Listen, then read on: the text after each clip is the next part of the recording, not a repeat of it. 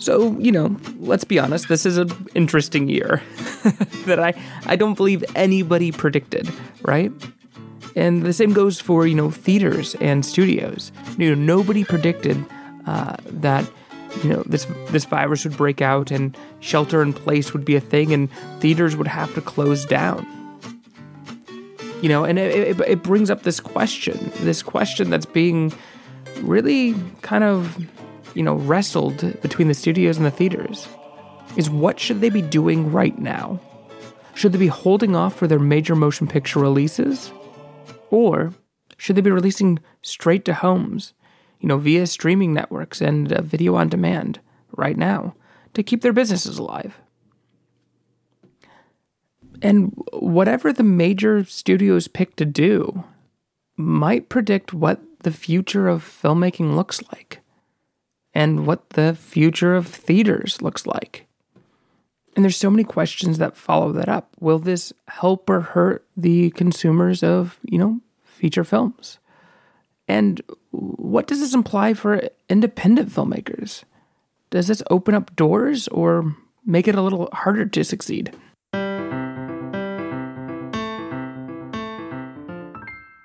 Hey, and welcome to CineBiz. This is the podcast where we dive into the outliers of film.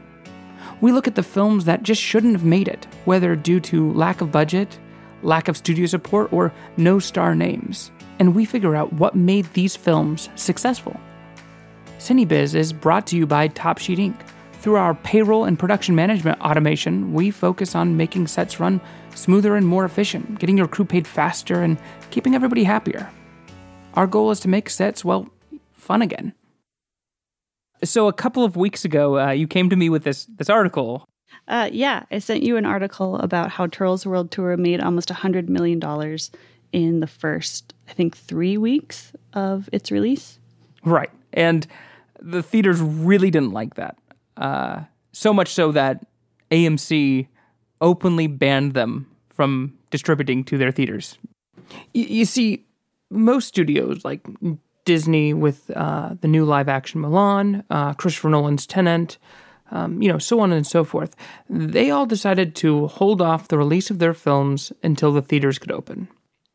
But Universal went a different route. Universal decided, you know what? Uh, when life gives you lemons, we're going to make lemonade. And they decided to take Trolls 2 and distribute it through uh, PVOD, so paid video on demand which is basically, you know, like buying a movie off of iTunes or renting one. In this case, what they did is they they allowed you to rent it on release day uh, via iTunes or Amazon, not Amazon Prime. You couldn't just have the subscription and watch it. You actually had to pay, you know, pay money specifically to watch this film. It was about twenty to twenty four bucks. Now, Universal doing this made the theaters very angry, like very angry. Uh, they released public responses to Universal uh, about this situation.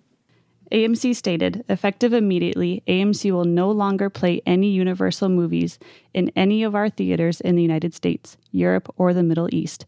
This policy affects any and all Universal movies per se, goes into effect today, and as our theaters reopen, and is not some hollow or ill considered threat. And Regal followed up as well, and they said, uh, Today I want to make it clear again that we will not be showing movies that fail to respect the windows, as it does not make economic sense for us. You know, they, they claim that, you know, Universal basically took advantage of the COVID situation to release their film. Now, I, I, I think this is interesting because uh, there's kind of like two sides to this story. You know, Universal uh, followed up with their goal was just to release a film uh, to people who are sheltered in place uh, you know, due to COVID 19. And, you know, they also wanted to protect the partners involved. I assume they were talking about the investors uh, and maybe some of the filmmakers themselves uh, to help it make economic sense for them as well. I will say, like, the, the jargon about them you know, wanting to help out people who are sheltered in place.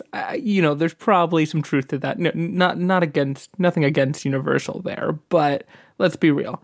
Universal saw a chance for them to uh, make money off of a film instead of just continually losing it by letting it sit there. And they took that chance. They were they were trying to make the best business decision for them. Yeah, I'm sure there might be some some instances of goodwill in there as well, but let's be real. Most of it was a business choice. And it's weird for me because I see both sides. I see theaters uh, needing that that um, kind of exclusive right to show uh, new films to their audience in order to stay afloat and uh, you know give the audience the best experience possible while watching films.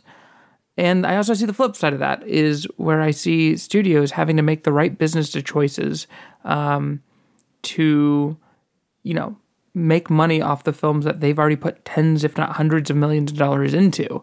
Uh, if if they have a way to do it, they will. And it's weird because you know people like Netflix, Amazon, and Hulu have been exclusively releasing to you know iPhones and computers and to your smart TVs.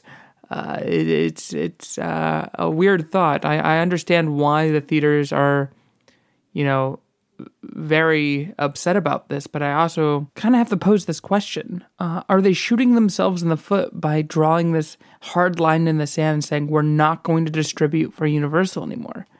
I mean, if this turns out to be a better deal for Universal, did they just like kind of, you know, sign their own death certificate?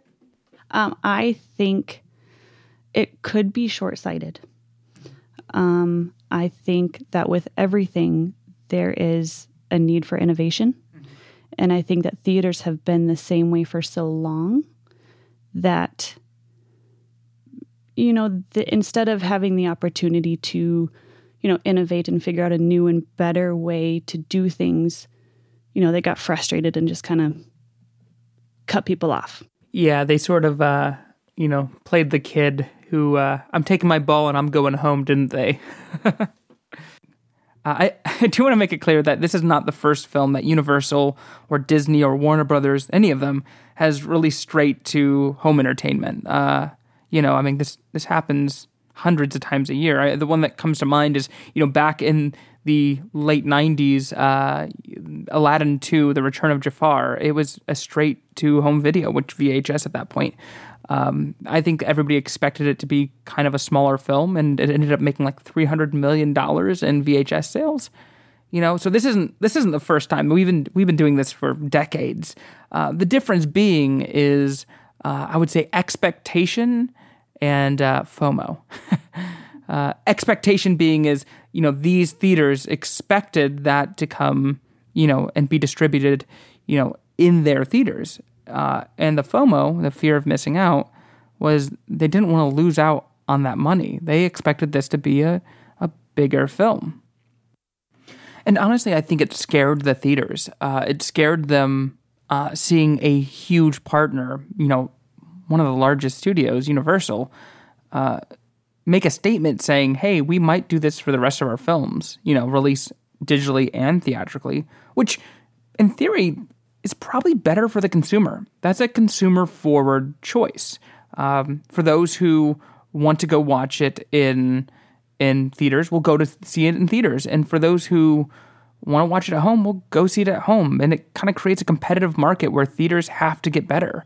Uh, they have to find ways uh, to provide an experience that draws people in. You know, filmmakers may or may not think that, depending on what side of uh, the kind of argument you fall on. And I, I see legitimacy in both. And I also think it scared them because how well, you know, Trolls did. I mean, reportedly, in the first couple weeks, it made over a $100 million. Now, compared to Trolls 1, you know, the first installment that was released in theaters, you know, it may not seem like that much because worldwide box office it made like 346 million. But that that 100 million dollars in in digital sales is a lot more significant when you understand the economics of film distribution. The, the average film releasing to a theater. So I, I'm a film and I'm going through a distributor um, in order for me to release to a theater, um, you know, the theater has to make some money off of this. Uh, the typical deals for normal film uh, is somewhere between 20 to 35 percent uh, of ticket sales, meaning, you know, for, for every dollar, you'll get 20 to 35 cents. Um, you know, if you're a much larger uh, studio, or say you have a, a you know prime property, say Star Wars or something like that, you can negotiate higher, probably as high as fifty percent. There may be some rare cases where it goes above that. Um, so best case scenario, you know, for a hundred million dollar film, you're walking away with between you know thirty five to fifty million dollars, even though the box office says hundred million dollars. Now the flip side of that is if you were to distribute through iTunes, you walk away with sixty to seventy percent, meaning iTunes only takes uh, 30 to 40%. So on a $100 million film on, you know, on iTunes, you're going to walk away with 60 to 70 million dollars versus that 35 to 50 million dollars. On top of that, you don't have to have physical uh, deliverables. You don't have to, you know, the, the, the posters, the the the um, the SSD cards, all these different things. Like you don't have to have those. So there there is an economic decision in the idea that whoa, I can you know distribute my own film. Uh, I don't have to go through uh, as many sales agents. I don't have to negotiate uh, with tons of theaters. I can negotiate with five different companies and distribute worldwide digitally. So you have a lot more leverage there. Uh, you have a lot more control there, and you have a lot less cost. Not just in the direct cost of what you're losing per ticket, but also in the fringe costs of you know having to hire all these people to manage this large of a film. One of the interesting things that this could provide for indie films is to be kind of on the same playing field as Universal Studios, because um, they're not doing as much in theatrical releases because of AMC and potentially Regal. Um, so it's kind of like what you and Stanley were talking about in the first podcast about the Napoleon Dynamite thing, where you have to find your rat people. Mm.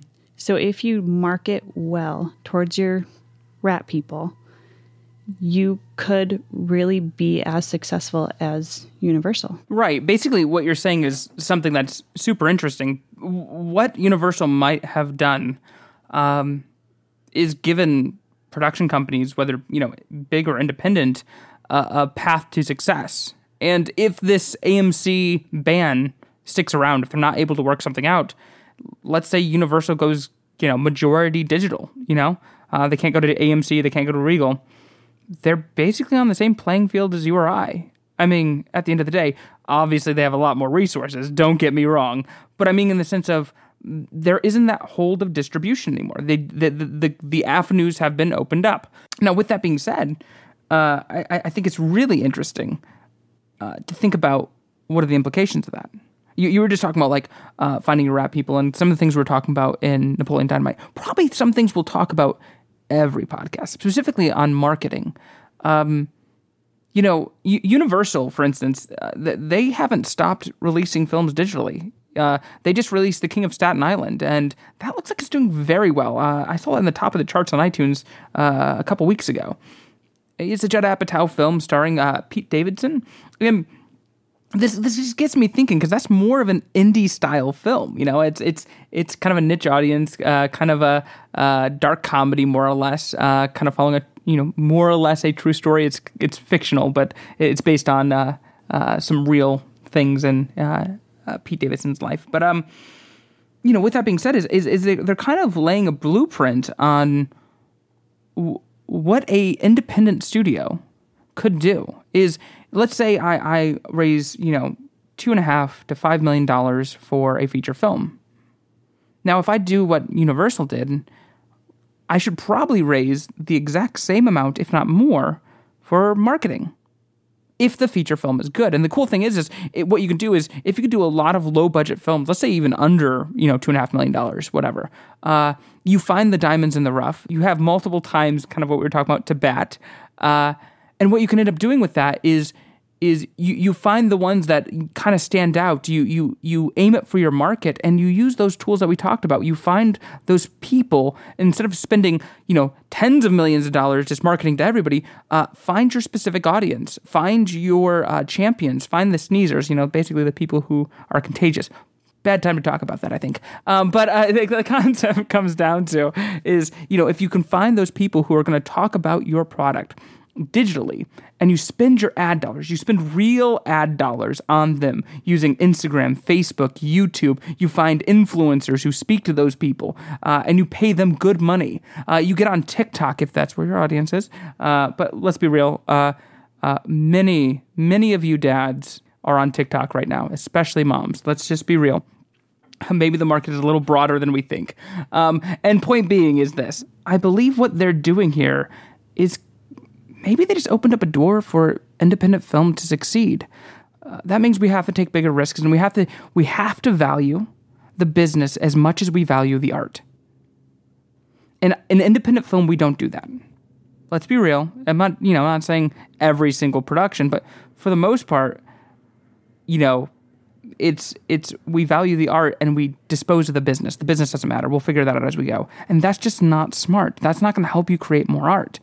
And on the flip side of that, I think studios have done the opposite, where they value the business over the art. You know, us as you know, you know, us creators out there, the, the, the people who are creating independent films, we need to come to this balance of saying is, hey, if I'm going to raise two million dollars for the film, I'm going to raise two million dollars for the advertising.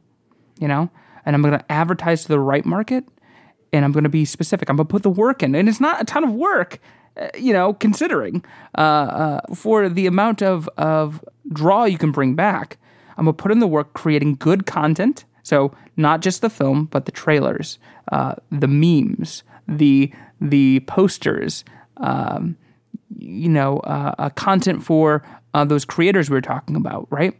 I'm gonna put in the work and create good content that will basically market my film. So basically, what I'm saying here is, uh, I, I, actually think Pete Davidson and Judd Apatow. I'm going to bring this up actually, going back to TikTok. They actually created a TikTok video uh, that they advertised their film with, where Pete Davidson was eating bacon, uh, uh talking about the secret, you know, date of when they're going to release their film. You know, and they quote unquote it's a it, it obviously was pre-planned, but leaked, quote unquote, their their film, you know, release date to you know iTunes and uh, paid video, you know, paid video on demand.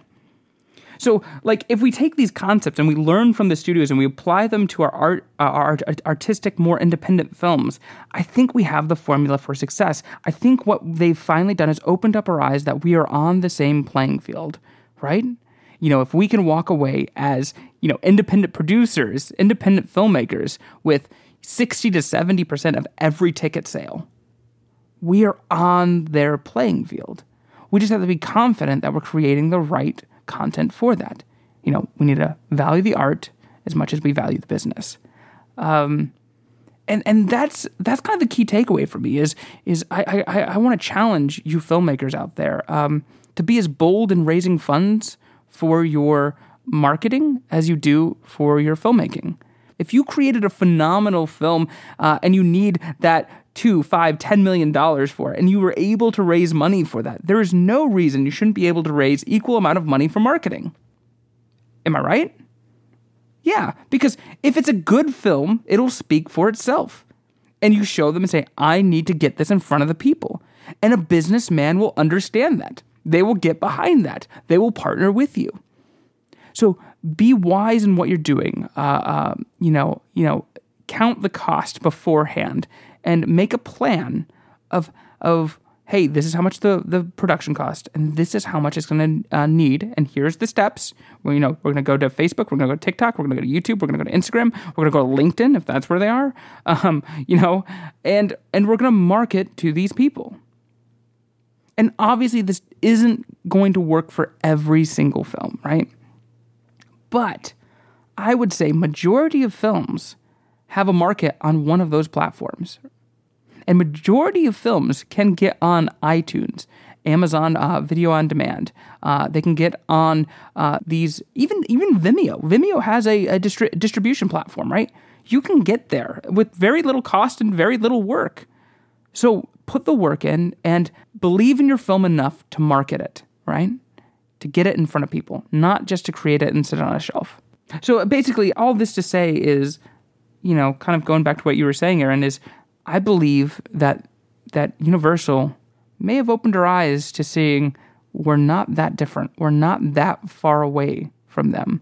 And I'm not necessarily, let's be clear, I'm not saying you're going to go out and make $100 million off your independent film. That's not what I'm saying. What I am saying is with the strategies, with uh, you know good content, you can make a profit. It's possible to make a profit. And and that's the key because if you make a profit, you can make more films. So to add on to that, Caleb, one of the things that you could do to um, really make your money work for you is to hire on a person or a couple people who are really good at search engine optimization. You can, you know, build a website. You can do YouTube videos. Behind the scenes is a great way to market your film. Um, but using keywords and links back to things and um, forums, all these other places that you could really get your audience involved in your process. I mean, you can market to anybody. Right. You, you kind of talk about two, two different styles of marketing, which I think is brilliant. Um, we, we have been talking about before this, we have been talking about kind of push marketing, meaning is I'm going to go out to my audience and find them. Uh, when you're talking about search engine optimization, uh, you're talking about pull marketing. Uh, I'm gonna I'm gonna have uh, audiences find me. Uh, I think that's great. I think that's especially great for films with very specific topics. Um, there's been tons of films on human trafficking, right? There's uh, tons of films, and it doesn't have to just be that. Um, it, it, could be humor, to be real, like very specific style of humor. I mean, there are so many people who just who love horror, yeah. who love comedy, who love romantic comedies, who love you know historical dramas. Yeah. You know anything like if you you know corner the market on education in these certain areas, you could bring a bunch of people in.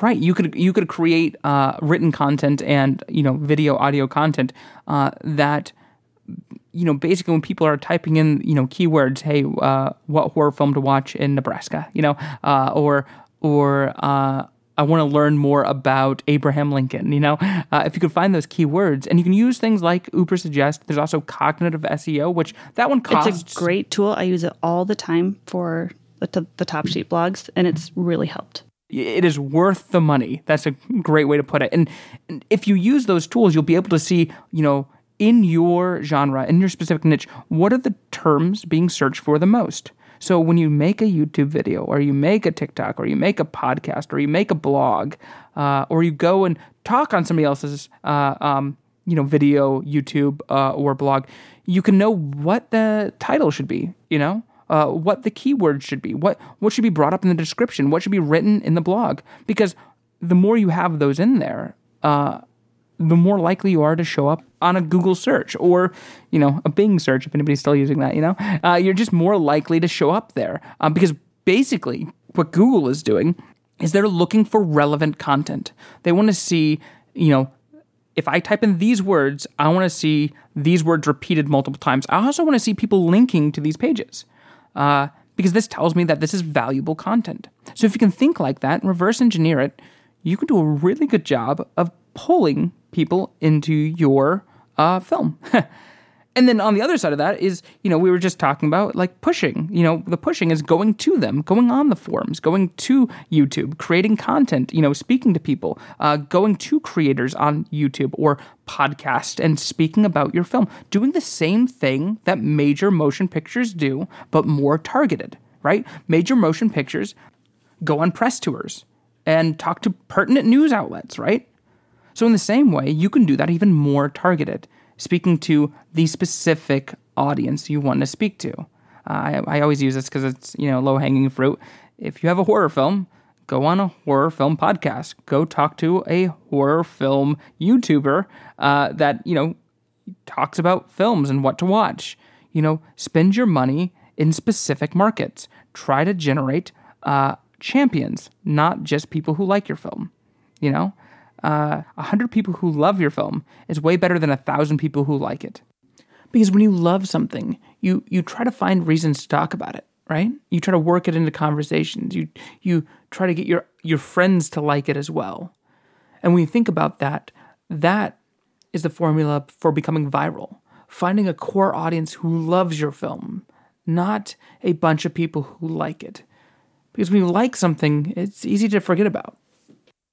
And that brings up an interesting question. Can you still uh, make people love your film, you know, while they're sheltered at home, while they're sitting on their couch? Or are they too easily distracted? I, I think this brings up, you know, a major point is whether or not we love theaters or love being able to watch films wherever we're at, we kind of have to be able to be flexible. We have to be able to meet our market where they're at.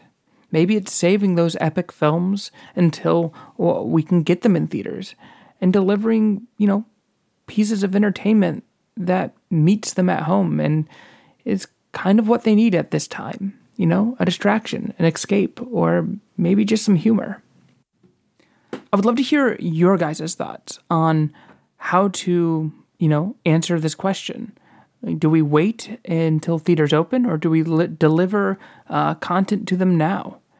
And if you have a solution, you know, email us at team at topsheet.io. We'd love to hear your thoughts. If you have concerns, ideas, or maybe even ideas for future episodes, please email us there. We'd be glad to talk to you. All right, until next time. I'd like to thank Erin Pearson, who came on and did a ton of research for this podcast, as well as Kevin Bazzle, who edited this podcast, and the entire team at Top Sheet Inc.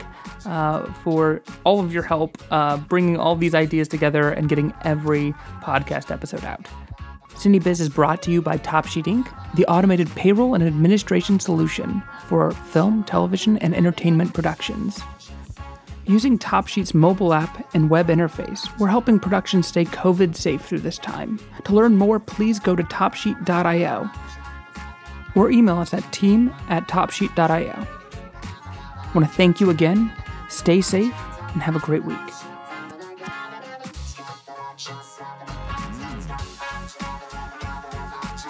Since the recording of this episode, there's been an update and we wanted to share it with you. NBC Universal and AMC Theaters have come to an agreement that will allow the studio's films to be made available as a premium video on demand after only 17 days in theaters, including three weekends, versus the original 90 days that was standard. Some are happy with the arrangement, and some are very put off and confused by it. Coronavirus has definitely forced some shifts in the film industry.